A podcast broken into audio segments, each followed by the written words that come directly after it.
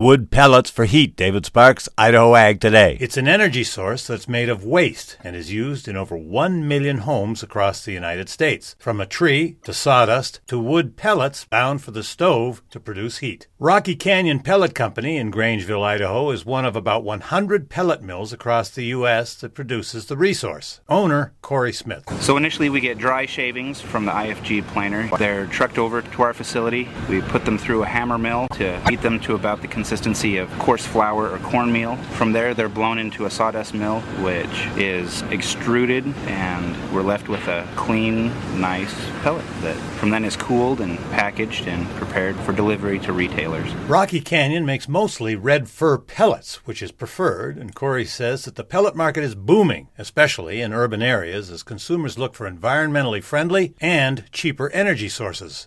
We offer an excellent alternative to, to firewood. You still get that warm, dry heat. Those in metropolitan areas really seem to enjoy it. It's also a zero emission. There are no regulatory days that you have to opt out for. You can burn it all winter long without any issue at all. We move more product into Elko, Nevada than any other city or any other store. The Cal Ranch store there in Elko, they sell more than all of the other Cal Ranches put together. Single handedly, they are our largest selling store. Because trees are scarce and conventional power is expensive. Produced by the Ag Information Network.